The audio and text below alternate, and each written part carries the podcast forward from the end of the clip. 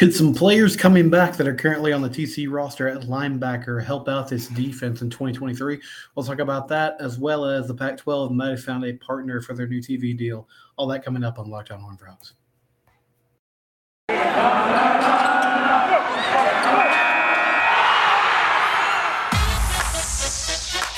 You are Locked On Horn Frogs, your daily podcast on the TCU Horn Frogs part of the Locked On Podcast Network.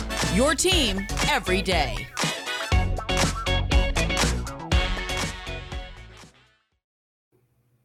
It is Locked On Horn Frogs, your team every day. Back on YouTube today. Please subscribe to our YouTube channel. Also subscribe wherever it is you get your favorite podcast. A quick favor for you guys: you can either comment here on YouTube or you can tell me at Simcox Steven on Twitter. Um, does the audio sound better today? I've been bothered by my audio quality the last few weeks, and so I've been changing some things with my setup. I think what I've done most recently has been the most helpful. It sounds cleaner to me, but I was curious what you guys think. Does the audio sound better today than it has in the past? Let me know in the YouTube comments or let me know on Twitter. Again, that's at Simcox Steven is where you can find me on social media. I uh, want to talk the linebacker position today. Last week, we looked at running back uh, more deeply and who might be – taking the place of Kendre Miller. So we're going to focus on the defense today in that linebacker position. Losing Dee Winters, that's obviously huge. I think this linebacker room, though, is set up really well. And it really clicked for me the other day because of some players that are coming back from injury. It's not transfers, it's not necessarily additions that they're going to have, but it's guys that, um, in one case, was briefly part of you know the team during the season. Another case, was hurt before the season, and they will be on the field in 2023. And the first one is Terrence Cooks. So Terrence Cooks was one of the first transfers that Sonny Dykes got when he took the job here at TCU. He was a linebacker from Texas, four-star player, originally from Shadow Creek, which is one of the better high schools in the Houston Pearland area. Um, had an impressive high school resume. 2019 um, 5A D1 first team selection at linebacker, helped Shadow Creek to a 16 0 record. They won a state championship that year. Uh, and then, you know, was recruited by Texas, signed with Texas. Really good size, really good athleticism. Stands at 6'2, 218 pounds. He had to have surgery, had an arm injury. Uh, I believe he suffered it during spring camp or during early and fall camp and missed the entire season. So he was not a factor, but he was one of the higher rated players coming in. You know, Johnny Hodges was also uh, a player that transferred in from Navy, uh, but his name was we didn't hear as much in the preseason. It really wasn't until the season started, and of course, he did an outstanding job for TCU all year long, especially in the run game. But with Hodges and, and Jamoi Hodge, you have two guys that are kind of like old school linebackers. I said this during the season. I think that both those guys should be required to wear neck rolls because they just have that. They have that kind of 90s vibe to them. They're physical. They get downhill. They can make plays in the run game. Obviously, Jamoi is a dude that brings the wood and can really light people up. Um, and so those those players on the inside are really valuable to have. You also have Shad Banks coming back, who you know had to step up at different times due to the injury situation. Um, and I think his athleticism was really helpful. I felt like it stood out in the Baylor game, getting sideline to sideline. He could do that well. So you add in Cooks to that equation, and then you also add in Marcel Brooks. And Marcel has been um, such a conversation point since he joined the team because like he was a consensus five star player coming out of high school, um, was a contributor on that national championship team that LSU had back in 2019 that was so good with Joe Burrow and Ja'Marr Chase and all those guys, Justin Jefferson, the list goes on. And he was kind of a you know situational pass rusher for them and made some plays. And so we got here at TCU, and everybody was excited about what he could do in this defense. First season was a COVID year, didn't play a whole lot, um, and then they tried to move him at wide receiver. That didn't work. This past season, though, he was there at that linebacker spot. He got hurt in fall camp. Actually, came back and played a little bit. Made a huge tackle in that Kansas game and a little swing route in that final drive for KU, where he was able to chase down the running back and um, bring him down before he turned the corner and went off to the races. Um, but Marcel is one of those players that has showed so much potential. It's really just a question of whether or not he can stay healthy. He seemed to be a great leader for this team, though. He was super engaged. He was very involved in what they were doing. And so Brooks and Cooks are two players that come in, I think, are going to complement Johnny Hodges and Jamoi Hodge really well.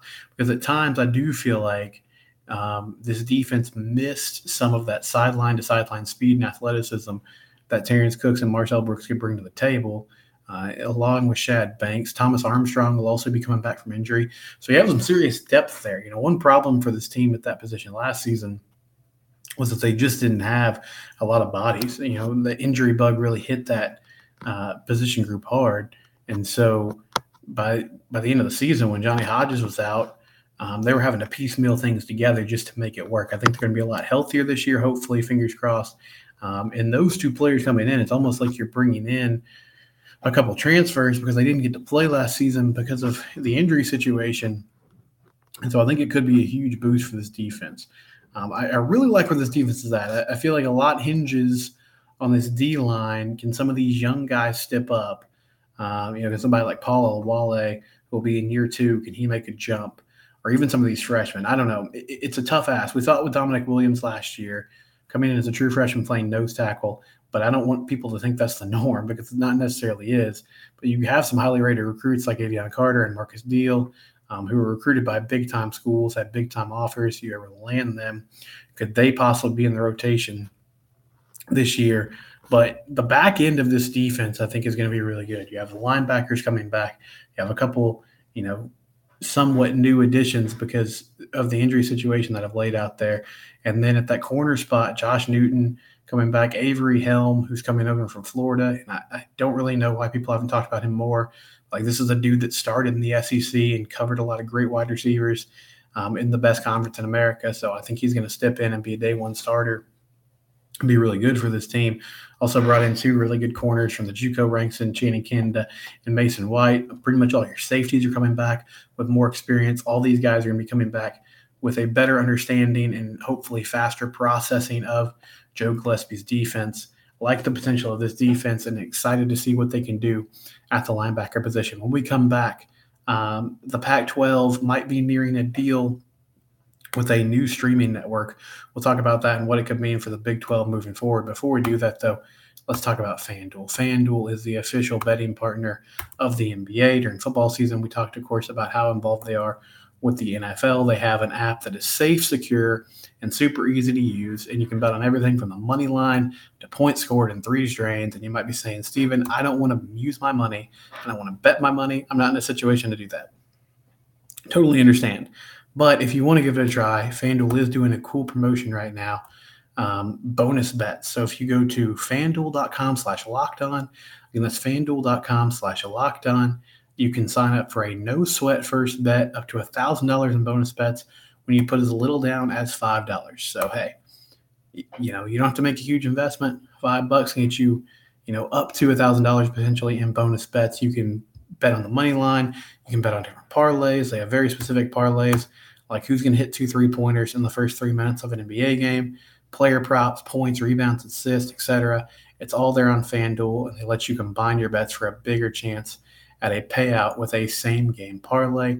Um, it's the FanDuel Sportsbook app. Make Sportsbook app, excuse me, make every moment more with FanDuel, an official sports betting partner of the NBA.